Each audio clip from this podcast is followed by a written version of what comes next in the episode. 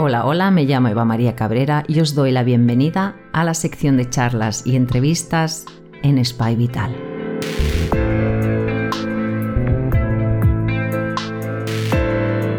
Un espacio abierto donde intentamos conocer un poco más las terapias naturales, complementarias, metodologías ancestrales y actuales.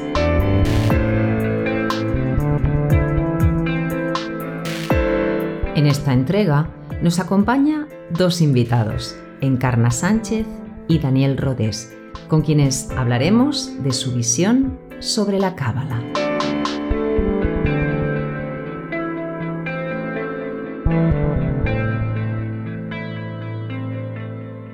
Bienvenidos, eh, Encarna y Daniel, gracias por haberme dado este ratito para poder charlar de la cábala. Muchas gracias a ti, Eva. Muchas gracias, Eva. ¿Qué tal? Bueno, pues me hace una gran ilusión, como decía, y creo que si ya habéis eh, sentido sus, eh, sus, nombres y apellidos, los conoceréis en el mundo del tarot, ponentes con libros, eh, profesores, con su propio centro, etcétera, que luego hablaremos un poquito más de ellos a la parte final. Y sobre todo he venido a hablar de la cábala y grandes maestros, yo he recibido sus enseñanzas, también llevo años con ella y ellos pues también me, redirigieron un poco a la parte práctica, que al final esto es lo que importa y sobre todo dar a conocer esta gran sabiduría. Y la primera pregunta, ¿qué es la cábala? Pues para nosotros la cábala es un conocimiento espiritual muy profundo que está basado en el árbol de la vida en los nombres sagrados y códigos ocultos de Dios que contienen un poder impresionante para renovar, restablecer el orden perfecto desde el principio de la creación, porque todos fuimos creados como hijos de la fuente, pero fuimos perdiendo la luz, la visión, el recuerdo, y Kabbalah lo que nos permite es retomar aquellos senderos que se habían desconectado al principio cuando caímos y decidimos caer en la oscuridad, y lo que hace es reactivar esos nombres, esos códigos que ya están impresos dentro de nuestra alma, en nuestro ADN y en todo nuestro cuerpo. Por lo tanto, Cábala para mí es el reinicio, el regreso al inicio, al origen de la divinidad. Es milenario, no es centenario, es milenario, porque fue entregada por Dios y el arcángel Raciel ya a los hombres. El primer hombre, Adán, ya tenía conocimiento sobre la Cábala. Entonces, Cábala es restablecer el orden perfecto, la divinidad en cada uno de nosotros y todos los senderos, recuperar esas chispas que perdimos, recuperar la memoria y sobre todo estar en perfecto equilibrio, en perfecto balance, porque sin el balance, sin reestructurar o cambiar los errores por verdades verdaderamente a través de las acciones, pensamientos, palabras y obras, que es lo que nos permite la Cábala, es convertirnos en seres divinos aquí en la tierra. Con esta respuesta que me has dado, cuando has utilizado la palabra divinidad, arcángel, para las personas que no quieren la religiosidad, la palabra Dios, ángeles, suena un poco religioso, aunque yo sé que no está en conexión con, sí que hay una relación con la religiosidad de muchas personas, pero eh, aclárame esto. Primero, Dios es dar. ¿Qué da? Dios da la vida, da las leyes, da la información. De hecho, la D significa dar y información e interconexión. Ordenada, original, de sabiduría. Eso significa Dios, para el que no lo sepa. Y arcángel, arca es un arcano, es donde está oculto dentro de nosotros el conocimiento superior de quiénes somos en nuestro origen, porque todos hemos sido ángeles, arcángeles y lo somos en una dimensión superior. Y lo que hacemos es hacer descender a nuestro arcángel, a nuestra divinidad, a la tierra, aquí para poder perfeccionar y elevar la frecuencia vibratoria que llevamos dentro. Entonces, no es cuestión de religión, porque Cábala no tiene absolutamente nada que ver ni con religión católica, ni con religión judía, ni con ningún tipo de religión. Son técnicas, son códigos exactamente igual que si tú coges un ordenador o un, un iPhone o un móvil y empiezas a tocar las teclas. Cada tecla te abre un sendero, cada tecla te abre un programa o una dimensión. Entonces, Los arcángeles son nuestras partes más divinas, más superiores, que bajan para iluminarnos y trascender nuestra animalidad, para borrar nuestros errores, nuestras causas creadas. Entonces, por eso hablaba de equilibrio, de balance. Dios o la justicia no castiga, ni condena, ni te envía sufrimiento. Son nuestras acciones las que a través de los errores van generando un sufrimiento por falta de conocimiento, por falta de información. Entonces, con Cábala lo que hacemos es restaurar o reconectarnos. Por eso Tikkun es la reparación del alma. De ahí viene nuestro primer libro de Cábala que era Tikkun. El Tikkun es reparar, reconectar porque somos como unas criaturas que nos hemos desconectado de la fuente. Y la fuente existe para científicos, no científicos, creyentes y no creyentes, para ateos, para todo el mundo. La fuente universal existe. La fuente de creación del aire, el aire siempre existió y seguirá existiendo. Y el aire es el aliento de esa fuerza, es el alef. Por lo tanto, ese alef es el que nos purifica los pensamientos, el que nos purifica las palabras, el que nos da la misericordia y la capacidad de volver a retomar esa parte divina. No sé por qué tiene la, gente la manía de tener manía a la divinidad o a mencionar a Dios, cuando Dios es danza, es el danzante, la energía que danza en todo el universo formándose una energía con otra, forman unas letras, forman unos códigos, pues igual que cuando tú vas a un hotel y con un código marcas la llave de tu puerta y puedes encender la luz y puedes abrir la puerta.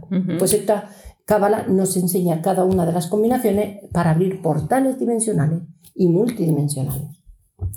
Se dice que los primeros escritos eh, de la cábala o que se desarrollaba la cábala estaban en los papilos de Qumran, los rollos del Mar Muerto que se encontraron y parece que la investigación de esos, de esos eh, rollos eh, se dice que se estaba desarrollando, ¿no? Y la conexión con los esenios y Jesús con los esenios.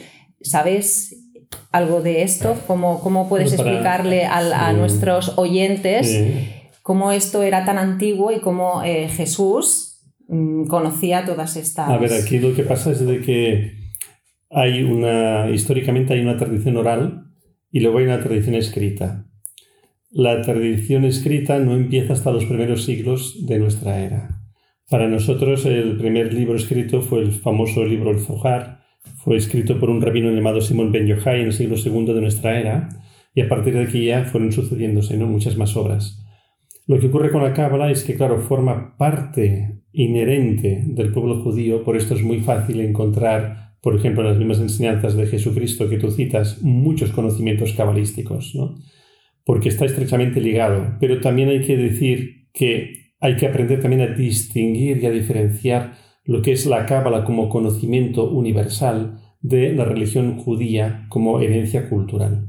Entonces, cuando nosotros añadimos la herencia cultural, realmente se contamina todo, porque estamos añadiéndole una serie de ritos, de tradiciones, etcétera, que realmente ya no forman parte de la cábala, sino forman parte de un pueblo concreto. Por tanto, a mí siempre me gusta distinguir entre lo que es cultura judía, lo que es tradición judía o religión judía, de lo que es Cábala. Es decir, la tradición judía solamente la puede seguir un judío, pero la Cábala la puede seguir cualquier persona. Como decía Encarna. Sí, porque es un conocimiento universal. Ciertamente, claro, históricamente está ligado ¿no? a la cultura judía, pero la trasciende. Es decir, pero esto pasa igual que con el cristianismo. Igual. Es decir, una persona puede ser cristiana, sin ser católica, protestante o ortodoxa. Porque ser cristiano es seguidor de las enseñanzas de Jesús, no tener que formar parte de una religión. Lo que pasa es que el ser humano le da unas formas y unos ritos a un conocimiento convirtiéndole en una religión. ¿Qué pasa? Que cuando caemos en la religión lo que estamos haciendo es perder la experiencia y la vivencia y quedarnos en la creencia. Con lo cual lo que ocurre es que entonces empiezan a formarse unas falsas creencias que empiezan, digamos, justamente a ser un obstáculo para llegar a la presencia o a la vivencia. ¿no? Eh, quería también comentar lo que antes habías apuntado, el tema este de Dios, para entender cómo lo, la cábala lo puede entender. Y es que podríamos decir que desde el átomo más pequeño hasta lo más grande, todo está compuesto de tres elementos, que son la conciencia, la energía y la materia. La conciencia dirige a la energía, de la misma manera que la energía también dirige a la materia. Por tanto, para eh, hacer una comparativa con Dios, podríamos decir que lo podríamos equiparar a la conciencia. Pero claro, Dios no es energía, como muchas personas creen, ni tampoco es una imagen material. Por esto, por ejemplo, el judaísmo rechaza cualquier tipo de imagen, ¿no? Para representar la divinidad, porque claro, no es algo físico. Entonces la conciencia es lo que podríamos decir está presente en todas partes, pero en el ser humano también. Es decir, nuestra conciencia que está en nuestra mente puede influir sobre la energía y la materia. Sin ir más lejos tenemos el famoso efecto placebo. Es una consecuencia de cómo la conciencia o la mente puede influir en la energía y en la materia. Entonces la, la cábala lo que nos ayuda es a conectar con esa conciencia, una conciencia universal que nos va a llevar, digamos, a abrir también nuestras percepciones y en nuestra mente. Pero claro, también históricamente hay una cábala teórica y una cábala práctica. Y si avanzáramos en la historia, pues llegaríamos al, al famoso Isaac Luria, que nosotros precisamente nuestro libro trata sobre su vida, que él fue una persona con unas capacidades extraordinarias. Él vivió en el siglo XVII en Palestina y entonces él, digamos que insistía mucho en la idea de la experiencia, ¿no? Que no se quedara la información de la cábala en algo teórico, sino que fuera realmente algo vivencial, algo práctico. ¿no? Y bueno, y ahí estamos nosotros también con nuestro trabajo de divulgar este, este conocimiento práctico. Una de las maneras de, y también con esto termino esta parte, de divulgar este conocimiento práctico es aplicarlo a lo que sería la psicología actual. Es decir, cuando nosotros hablamos del árbol de la vida de la cábala, por ejemplo, lo explicamos de una manera muy diferente a como lo pueda explicar un rabino, ¿no? En el sentido de que explicar cómo interpretar a nivel psicológico esas diferentes partes ¿no? del árbol. Pero si nos centramos en la historia, diríamos de que es a partir de la Edad Media cuando la cábala empieza a ser muy conocida, ¿eh? sobre todo en Europa. Hay una serie de escuelas muy destacadas, por ejemplo en Francia, en Narbona, y luego más cerca de aquí, pues en Toledo y en Girona, donde florecen unas escuelas de Cábala que tuvieron mucha difusión, hasta tal punto que influyeron en el pensamiento de muchos artistas e intelectuales mm, cristianos, Raymond Llull, sin ir más lejos. ¿no? Entonces, el pensamiento, por ejemplo, renacentista, también hereda muchos de estos conocimientos de la antigua Cábala. Yo lo que, lo que sé que en, esta época que tú dices y se habla de tu libro, que luego mencionaré cuál es eh, y que vale la pena leerlo si queréis saber más de la cábala a través de esta historia tan, tan bonita, con personajes reales, es que el periodo medieval que tú citabas, ¿no? Y cómo eh, Sefarat o lo que era la península ibérica y esas escuelas de, de Castilla, de Gerona, de Zaragoza también, Toledo, cómo esa, esos escritos influenciaron en lo que se le llama el siglo de oro en el libro que tú que habéis, que habéis escrito ¿no? con, con Isaac Luria, eh, Jaime Vital, que es el protagonista, y nombres tan reconocidos como eh, Mosés Cordovero. Y para mí es ya también otra excusa para que me habléis de, no sé si llamarle ramas, que se puede estudiar en la cábala, porque la cábala es cábala y, todo lo que habéis explicado se entiende, pero claro, tenemos que hablar del Sefer Yesirat, ¿no? Eh, sí, como muchas asignaturas, ¿no? Como asignaturas, ¿no? Hablarme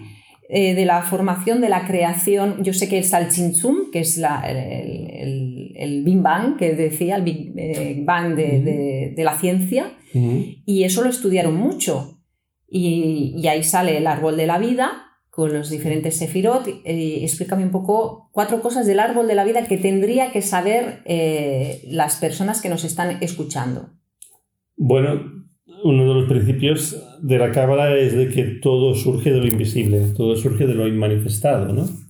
En ese sentido hay una cierta relación, siempre decimos nosotros que hay unas coincidencias muy curiosas, interesantes, entre las filosofías orientales y la Cábala porque también las filosofías orientales nos hablan del yin yang, nos hablan de que todo sale de lo manifestado, y la cábala también, o sea, el Ain Sof, el Ain manifestado, de ahí surge todo, ¿no? Pero es una cosa fácil de entender, porque todo surge de lo invisible. Todos los fenómenos que nosotros tenemos a nuestro alrededor surgen de lo invisible. Nosotros, por ejemplo, observamos las olas en el mar, pero no nos damos cuenta de algo invisible que es el viento, que es lo que provoca el oleaje.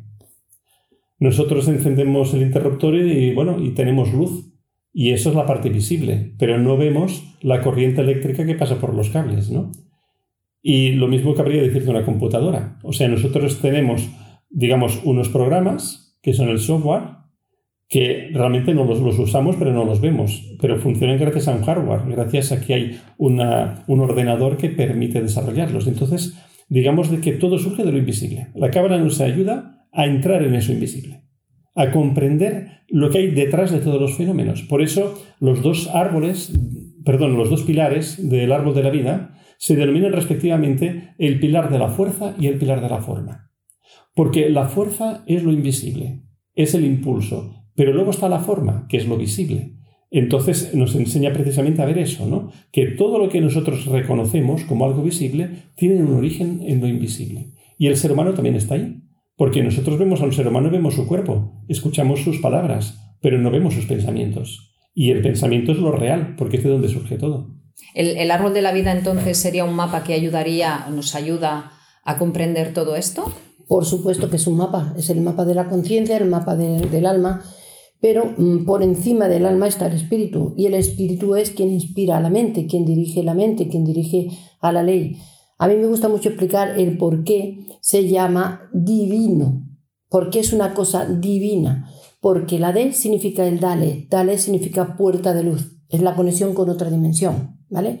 D de ver, ver lo que hay en más allá de lo visible, la I de información y de interconexión, de ir elevando en vía hacia, hacia arriba, en la rectitud hacia la perfección, eh, con, con origen supremo, que es lo que significa divino. ¿Por qué? Porque neutraliza el orden desorganizado.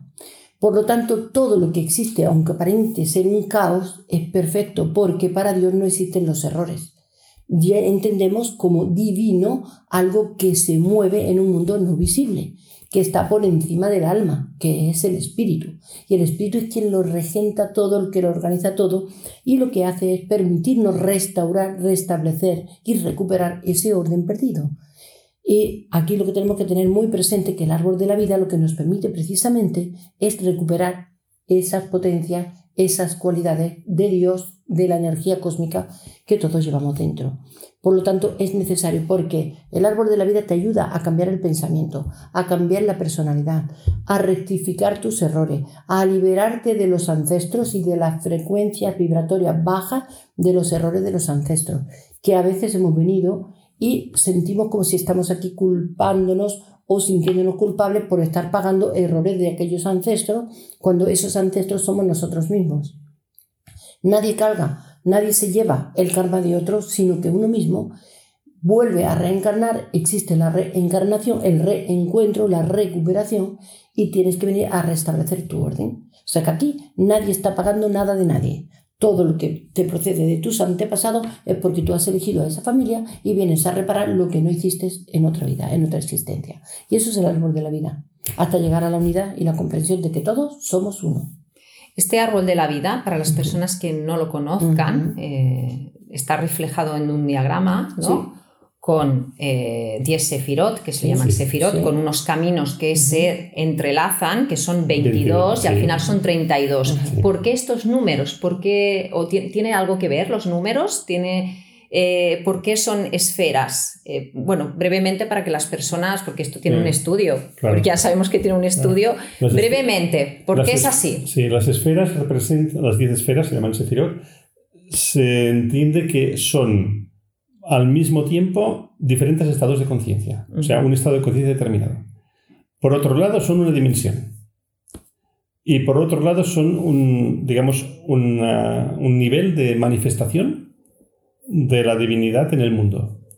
Son también una etapa, cada uno de ellos, que nos tiene que llevar de regreso al origen. Entonces tienen, digamos, como diferentes eh, funciones, ¿no? Cada uno de ellos, ¿no? A nosotros nos gusta hablar de estados de conciencia porque el, el, ser humano es multidimensional en sus diferentes niveles de conciencia. Y el árbol de la vida lo que nos permite es entender ese proceso, cómo se da. O sea, no solamente el árbol de la vida es, también te explica cómo es la creación del universo según la Biblia, no, también te explica cómo crea el ser humano a través de su mente y a través de sus capacidades. O sea, el árbol de la vida es macrocósmico y microcósmico al mismo tiempo. Es un árbol que te enseña cómo está todo organizado. Y por esto para las personas, por ejemplo, que son analíticas o mentales, ¿no?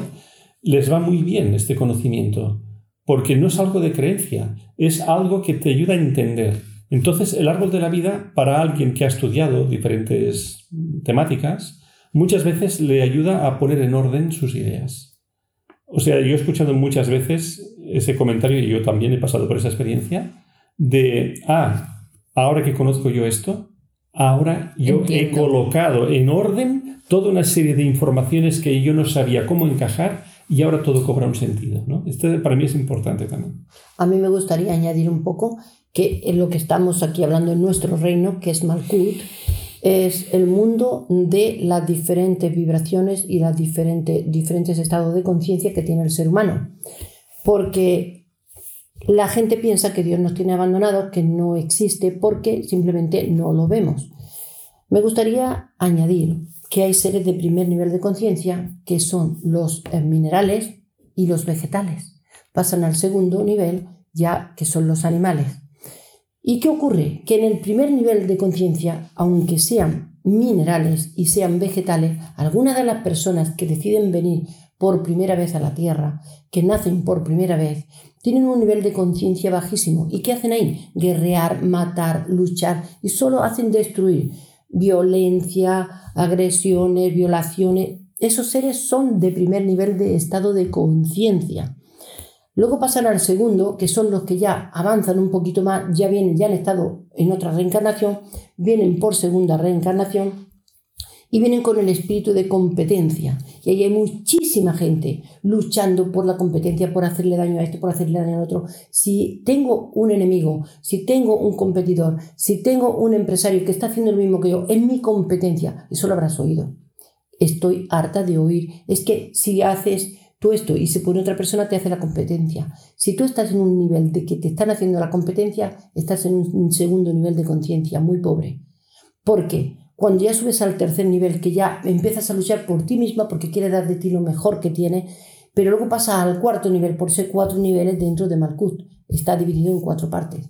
Entonces, en ese cuarto nivel ya es cuando tú entras a decir, no, no, yo vengo a hacer un servicio, voy a dar lo mejor que tengo de mí, no me importa quién sepa, sino que todo lo que yo sé lo quiero compartir.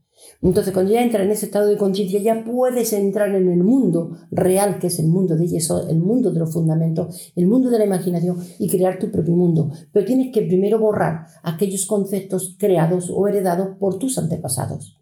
Ahí estaría el yeso. Pero ahí está el mundo, de donde tú realmente puedes crear tu mundo. Luego pasas al hot, que es el pensamiento, que es el intelecto. Pero tienes que trascender todo lo que has estudiado, porque si no te quedas limitado. Y también las emociones, que es el nesa. O sea que lo que tenemos que hacer es ir borrando, quitando patrones para llegar al tiferet, que es el corazón. Cuando ya llegas al corazón y al tífere, ahí ya tú eres tu creador de la luz, ya eres tu propio maestro, ya eres tu propio guía, ya eres aquel ser que puede tener lo que quiere porque ya ama, ya, ya te has purificado, ya has limpiado tu mente, has limpiado tus emociones, has limpiado los patrones heredados. Entonces ahí ya empiezas tú a poder conectar con el Gebura y con, el, con la misericordia. Déjese, también conecta ya combinar con Hotmail, con Keter, porque en Tiferet se unifican todos. Pero tienes que abrir el corazón. Por eso a mí me encanta la carta de la fuerza, porque la carta de la fuerza está conectando el Gebura con el Tiferet, que significa el número 11.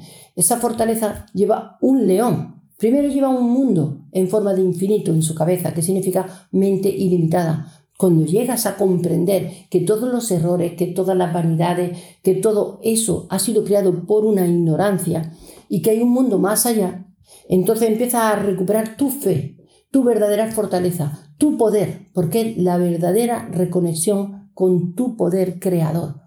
Por eso se dice que lleva un león que es el león de la tribu de Judá.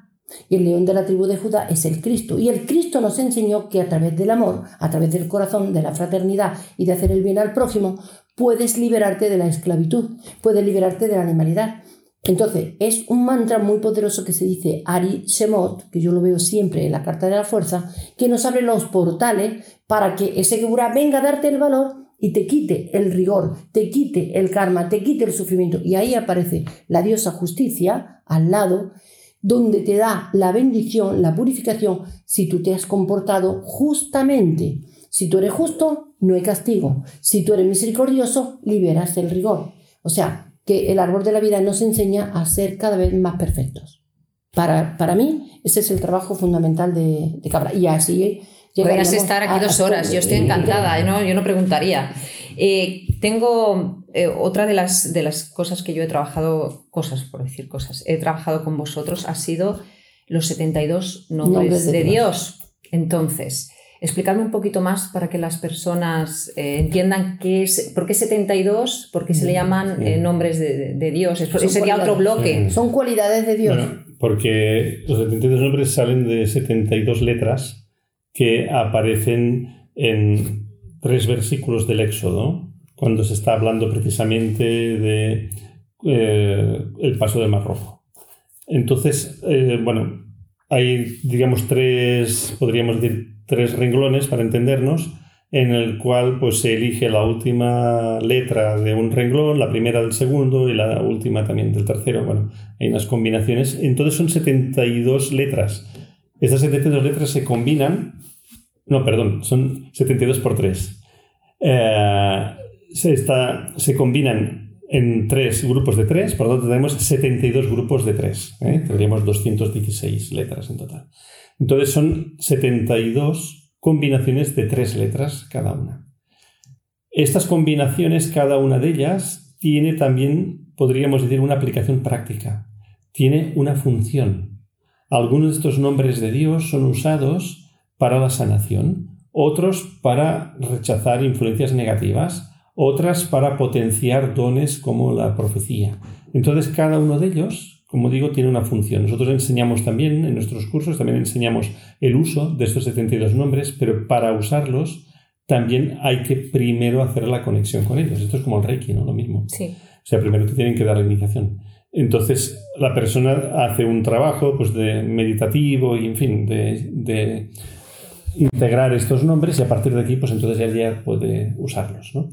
Esto no significa que una persona común y corriente tú le puedes dar un nombre concreto a esa persona, le haces también como un trabajo de meditación y pueda usarlo. Eso también se puede hacer, ¿no?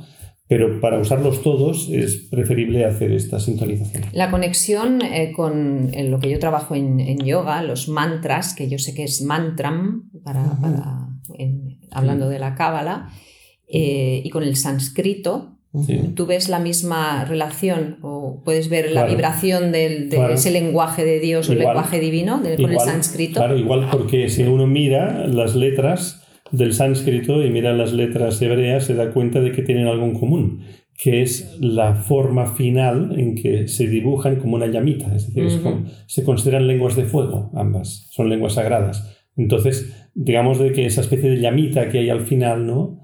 Esa punta, terminan en punta todas las letras, provoca una coincidencia entre ambas lenguas, ¿no? Entonces, podríamos decir que igual que hay autores como MacGregor Matis, Matthews, que dijo de que el sánscrito era la lengua sagrada de Oriente como el hebreo lo era de Occidente. Todo lo dijo él, ¿no? Entonces, bueno, se basaba en esta forma de estas letras, son como el lenguaje de fuego. Entonces, de esta manera, cuando se hace un trabajo con las letras hebreas, también se recomienda visualizarlas como si fueran unas velas de cumpleaños o estuvieran encendidas, si fueran, son letras de fuego, ¿no? Y así es como tienen más poder. De hecho, es que las letras nacieron de una gran llama. Todo el origen divino, todo el origen humano procede de una llama. Y esa llama fue evaporándose, condensándose y luego eh, se fue solidificando, se fue haciendo gaseoso, o sea, gaseoso y luego líquido. Entonces, el, el movimiento de esas letras que contenían un fuego sagrado es un fuego dador de vida entonces son como potenciómetros porque potencian la vibración, transmiten el mensaje de un ser humano hacia la fuente cósmica. Por lo tanto, lo que hacemos es que nos hacen de ordenador, nos hacen de comunicador, nos hacen de teléfono, transmiten lo que pensamos y recogen lo que, eh, lo que necesitamos porque son cargados de fotones y los fotones llevan información. Pero no fueron creadas por el hombre, esas letras fueron creadas por la propia naturaleza divina fueron creadas por el el espíritu creador. Y de ahí salieron todos los idiomas. Salió el chino, salió el arameo, salió el, el, hebreo. Todos los idiomas han venido de los nombres inscritos por Dios en la naturaleza. Eh, me gustaría hablar de las letras tal cual. Yo sé que todo va en relación, ¿no? Pero le quiero dedicar unos minutos porque, y lo hemos conectado con las cartas del tarot, que, aunque no hablamos hoy de tarot, pero vamos a hablar de, la, de las letras. ¿Qué, ¿Qué significan las letras? Añadiendo a todo lo que ya habéis dicho. Pues son vehículos, vehículos de transformación que transportan y traen, como un avión, lleva y trae, para que nos hagamos una idea. De hecho, el Aleph es el aliento y lo que nos conecta es con el aire y, nos conecta con el Espíritu de Dios, con la fuente. ¿Y qué nos trae? De la fuente solo puede venirte vida, alegría, bienestar, felicidad, paz y todo lo que es crear energía buena con el Aleph. Ese estaría en el loco, porque la carta del Ma es el Aleph, es el aliento, es el que vuela, es el que viaja, es el viajero, es el buscador. ¿Y qué busca? Por la restauración, la reforma, el cambiar las mentalidades. O sea, eso el Aleph. Si vemos el Bet, que sería el mago, perdón, el mago significa no solamente Bet significa la casa de Dios, sino que también significa el pan de Dios. ¿Y qué es el pan? El aliento, la palabra, el don de la transmisión. Las palabras te dan alimento. Por tanto, las palabras de Dios tienen un poder transformador bestial. Todas las letras hebreas van, nosotros explicamos el significado de todos los trazos. O sea, todos los trazos tienen un, sentido. El hecho de que haya una letra que esté totalmente cerrada, otra que esté abierta, una que termine de, una forma determinada, todo esto tiene un significado. Y entonces, a partir de ahí es posible encontrar que, claro, cada letra de por sí tiene también una definición, tiene unos significados, pero estos significados vamos a encontrar una relación con la propia forma que tiene la letra. Entonces observaremos de que una letra está hecha, por ejemplo, de un trazo, otra de dos. Hay letras que están hechas de tres trazos o de cuatro. Entonces eso también tiene un significado. O sea, las letras hebreas, digamos de que no solamente significan algo determinado cada una, sino también la manera en que están dibujadas también nos da una información. Eso también nos da, digamos, eh, pues una explicación. Aparte de todo esto, las letras hebreas también tienen una numeración porque cada letra tiene un valor numérico. ¿Eh? Desde la letra Aleph, la equivalente a la A de nuestro alfabeto, que tiene valor numérico 1, hasta la Tau, que sería la última, con valor 400. Entonces, cada letra tiene un valor numérico. Cuando nosotros encontramos una palabra y sumamos todos los números de cada una de sus letras, da una suma. Esa suma de esa palabra también va a tener un significado. Y cuando nos encontramos con dos palabras que suman el mismo número, significará que entre esas dos palabras hay una relación. Esta es una asignatura que decíamos. La gematría, que, es lo veo muy complicado. La gematría, que es una de las asignaturas de la cábala, ¿no? Otra sería, pues, el, Merkabah, esto es otra asignatura, otro elemento de la cábala, otra es la geometría sagrada, otra es el árbol de la vida, en fin, los 72 nombres, en fin, hay diferentes como asignaturas, Nosotros en cada curso, claro, tratamos una de estas asignaturas, podríamos decir, y la geometría es realmente interesante, lo que pasa es que, claro, también tiene el riesgo de que te puedes eh, también perder, ¿no? por la cantidad de operaciones numéricas que puedes Yo lo encuentro un poquito complicado, ¿no? La relación de la, es como la numerología, ¿no? Pero a veces encuentras eh, relaciones interesantes, ¿sabes? A veces encuentras relaciones que son muy interesantes porque descubres de que, eh, claro, hay un significado también o sea, a esa palabra. El hecho de que esa palabra pues sume esa cifra, pues claro, también te da una pista. Y hay, y hay palabras, perdona Eva, que tienen el mismo valor numérico. Sí. Entonces, si observas, este amuleto contiene las 22 letras del alfabeto y está uniendo los dos mundos, el cielo y la tierra. O sea, son las letras que nos unifican desde nuestro universo terrenal al universo cósmico. O sea, es la unión, la que nos permite, esas letras nos permiten unificarnos.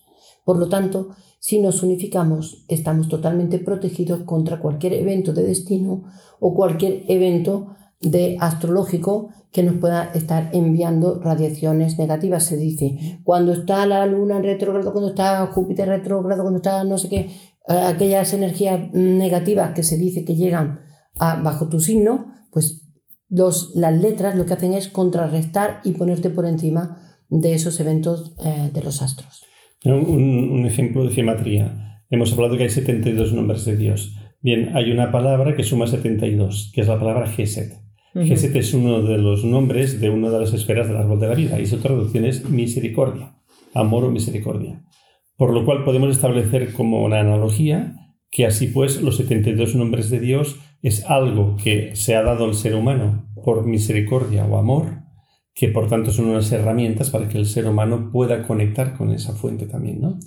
Entonces, claro, hay 72 nombres. Otra de las cuestiones de la geometría es, por ejemplo, la palabra Elohim. Hay 32, aparece 32 veces la palabra Elohim en la Biblia y son los 32 senderos del árbol de la vida. Con esto, pues claro, a veces sí que... Es curioso, ¿no? sí, la geometría te da unas, esto, unas coincidencias que te dan a reflexionar.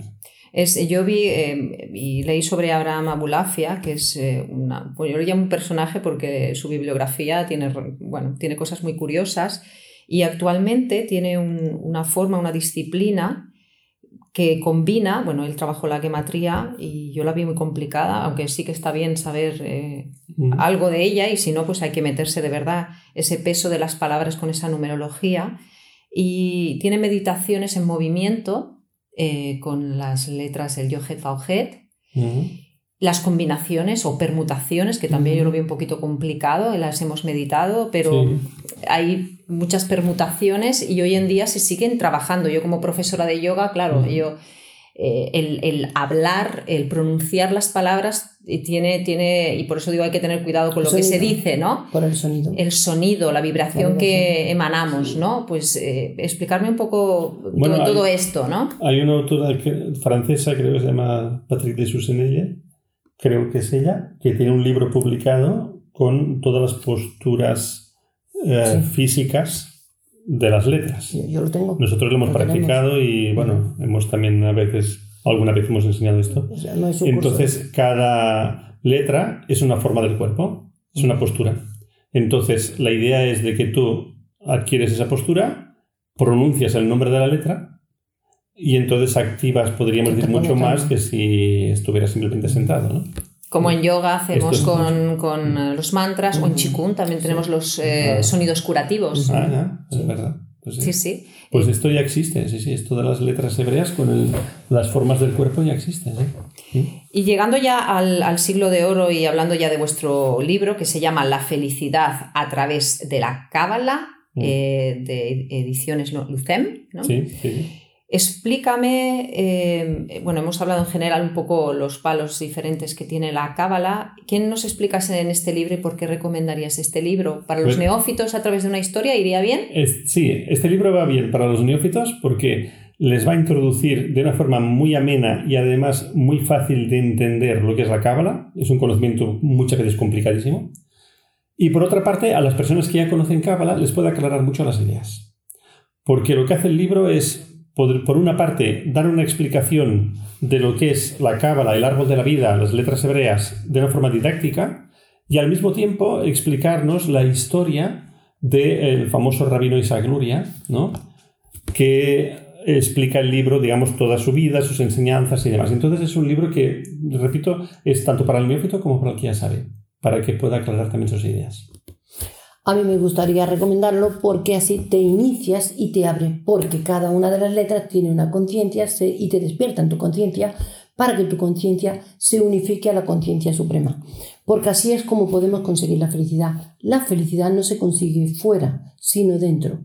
Y si no quitas todos los bloqueos de la esclavitud, aquello que te está esclavizando, que es lo que hace el libro, liberarte de la esclavitud. Cuando hablamos de cruzar el Mar Rojo, no es irte al Mar Rojo a cruzarlo, significa cruzar el mar de oscuridad que tenemos, todo lo que está ahí estancado durante cientos y cientos de años de una vida tras otra, lo que hace es liberarte porque te conecta directamente en vertical con la fuente y lo que hace es limpiar y purificar. Por eso es muy sanador y te da paz interior, que es lo más importante. El libro contiene, para terminar de explicarlo, contiene también muchos ejercicios, tanto en el de los Sefirot como en las propias letras hebreas. Es decir, que es un libro que puede tener un componente práctico también importante para el que lo quiera llevar a cabo.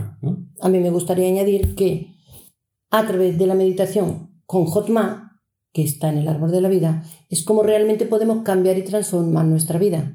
Nosotros tratamos de transformar la vida aquí en la tierra y aquí en la tierra no se transforma nada. Tienes que ir arriba, al Jotma, conectar con esa energía del Padre y visualizar y dar por hecho lo que quieres lograr. Porque si estás pensando que lo vas a tener en el futuro, nunca te va a llegar. Porque todo lo que piensas de futuro lo alejas. Tiene que ser ya, lo doy por hecho, gracias, agradezco y siento que ya lo tengo. Porque es la manera de meditar en Jotma. Y con Cábala conseguimos que eso baje inmediatamente. Esté aquí. Hay excepción de aquellos que son incrédulos, que no creen y ponen dudas. Si ponen dudas, entonces ellos cierran el camino. Nosotros tenemos toda esta información no solamente en el libro, sino también en los cursos que llevamos a cabo y también tenemos la posibilidad para los que no puedan asistir eh, presencialmente de un curso online.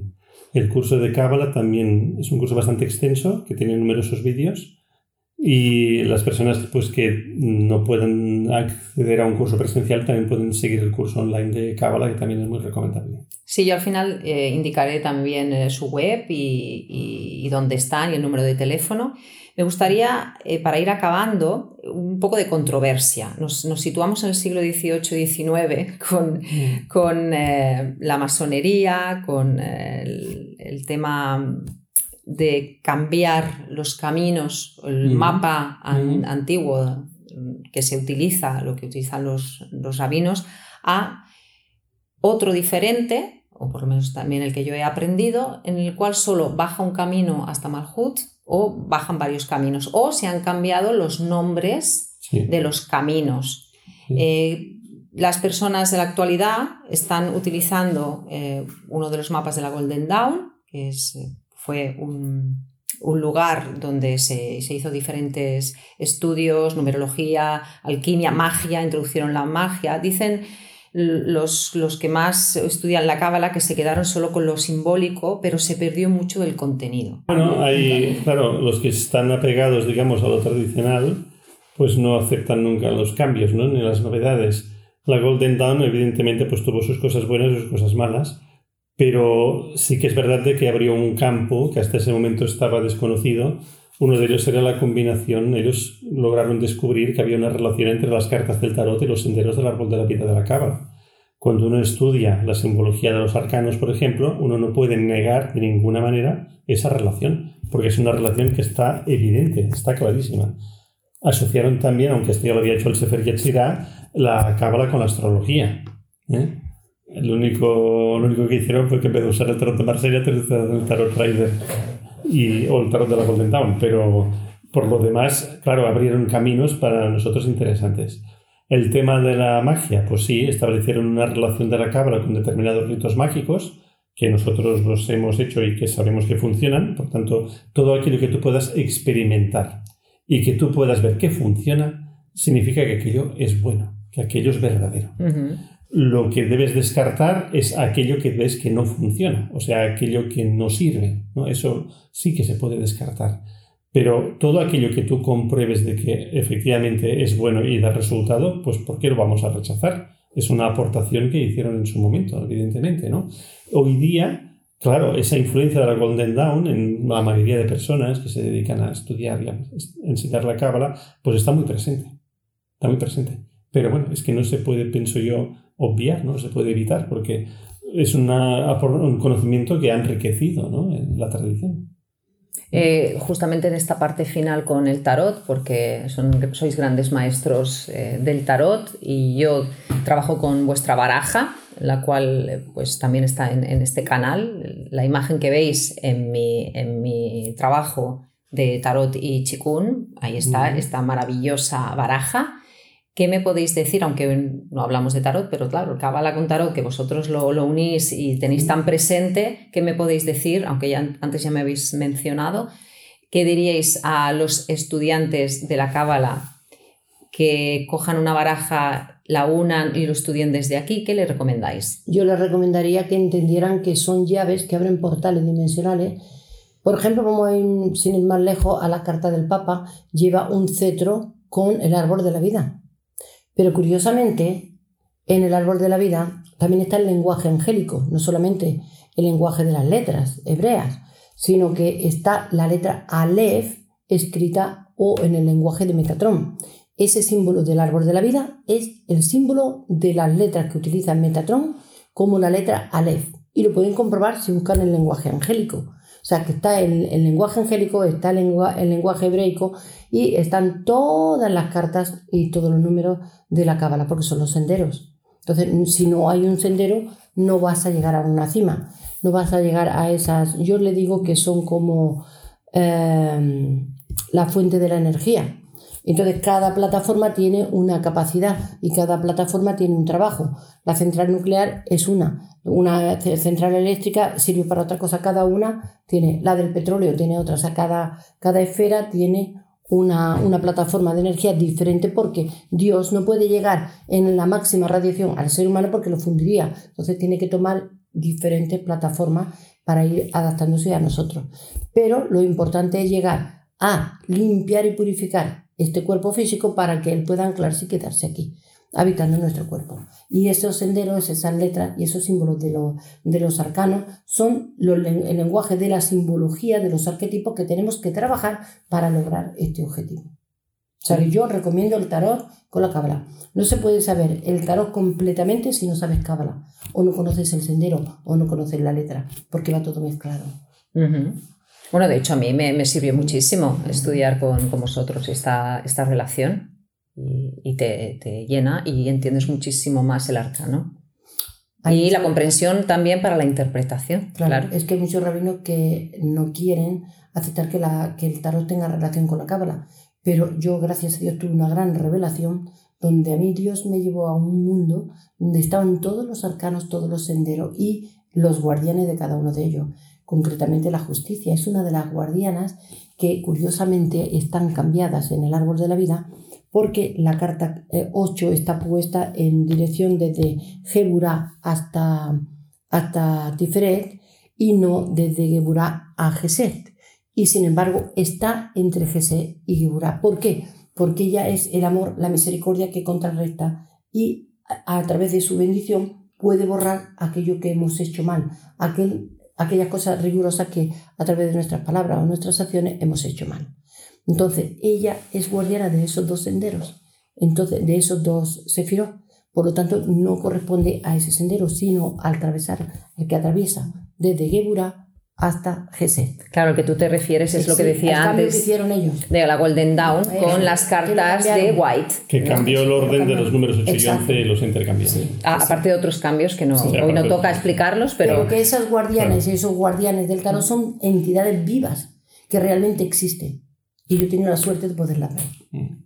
¿Querías añadir algo sobre las cartas del tarot? Ah, no, no, no, eh, no. A la persona que le interese, pues puede visitar nuestra página web y ver ahí pues las cartas cuáles son. Ahí vamos, ahí vamos. Es www.tarotmarsellalemat.com. Eh, está aquí en Barcelona eh, y podéis llamar al 93 311 51 22. Como antes ha dicho Daniel, eh, tiene cursos online eh, de, todo lo que hemos hablado aquí, o sea que tenéis curso para rato y especialidades diferentes y sobre todo lo que ellos dicen y lo que yo también pienso que hay que experimentar. Experimentar, porque teoría ya no sirve. En este mundo aquí y ahora se necesita la práctica. Eh, solo quiero mencionar eh, unos cuantos libros porque tiene pues muchos. Eh, los últimos que he adquirido, El espejo del inconsciente, Los secretos del tarot. También tiene tarot y constelaciones familiares. Yo soy consteladora familiar y trabajo con las cartas del tarot en, las constelaciones y da muchísima información y mueve mucho a las personas que hacen esa, esta dinámica o disciplina. El libro de oro, el tarot invisible, María Magdalena. María Magdalena. El libro de Tikkun. El libro de Tikkun, bueno, aquí... El libro de fuego. Eh, encontraréis todos esos libros en, vuestra página y, toda su sabiduría si queréis venir a recibir los cursos. Yo tengo la experiencia, yo lo recomiendo. Estoy muy agradecida que me hayáis concedido esta charla para, para las personas que están suscritas a mi canal, que son neófitas y espero que al menos con esto se divulgue más y que si tienen opción que lo, que lo hagan, lo que le hayan llamado la atención de todo lo que hemos hablado, al menos que se iluminen un poquito más. el corazón de par en par y anulen la mente lógica. ¿Queréis añadir algo más para las personas que... Que ojalá todo el mundo practicara porque el mundo sería muchísimo mejor. Cuanto más personas haya practicando el conocimiento verdadero, que es el amor, la misericordia, la comprensión, la tolerancia, la fe y la confianza en que existe un mundo invisible, que no podemos ver porque nuestro ojo está limitado. Es igual, yo siempre lo comparo con una hormiga. Una hormiga no puede ver exactamente igual que una persona. Entonces, si ahora aquí somos hormigas, tenemos que abrir nuestra mente y abrir nuestro ojo. Tenemos muchos más ojos y debemos abrirlos. Y el tarot y la cábala nos permiten abrir esas dimensiones. Gracias. Gracias. Gracias. Hasta la próxima. Hasta la próxima. Suscríbete a este canal si no te quieres perder la próxima entrega. Os espero en la siguiente entrevista. Gracias. Gracias. Namaste.